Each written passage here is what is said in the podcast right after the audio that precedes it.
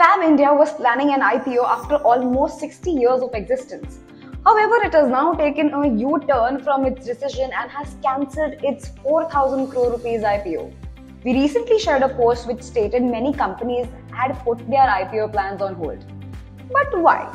Mainly because of weak investor sentiments and how poorly the market is responding to the IPOs, which is in turn hampering the company's valuation.